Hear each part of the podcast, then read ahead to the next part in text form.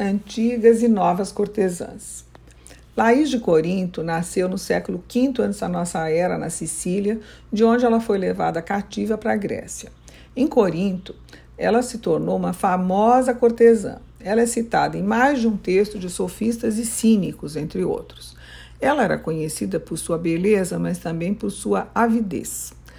Os favores da moça custavam caro, o preço era alto, tanto que seu nome se tornou proverbial naquela época, segundo anedotas e episódios contados. Demóstenes, por exemplo, ofereceu mil dracmas por uma noite com ela, que pediu dez vezes mais acabou se apaixonando por um atleta, coitada, que a repudiou porque tinha que se concentrar numa prova. Bom, num dos epigramas do pseudo-Platão, ela fala na primeira pessoa sobre seu riso, sobre os amantes e sobre Afrodite, a quem ela faz uma dedicatória e oferece o próprio espelho. Afrodite, aliás, em cujo templo a moça foi morta lapidada, se a moda pega.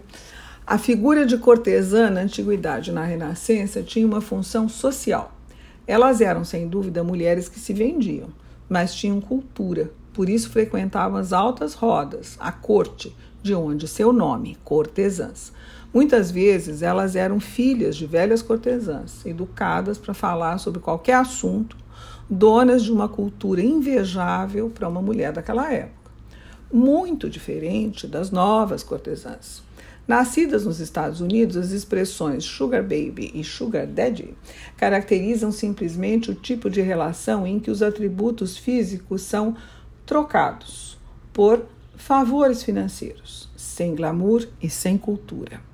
Uma pena, entre outras coisas, para a arte da conquista, até porque o que caracteriza as novas Laís é ainda a beleza e a avidez e elas ainda preferem os atletas aos dedes.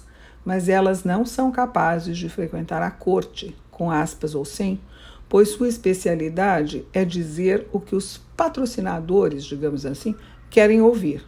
Porque, vamos combinar, se você não tem um problema de ego, não precisa de uma cortesã desse naipe.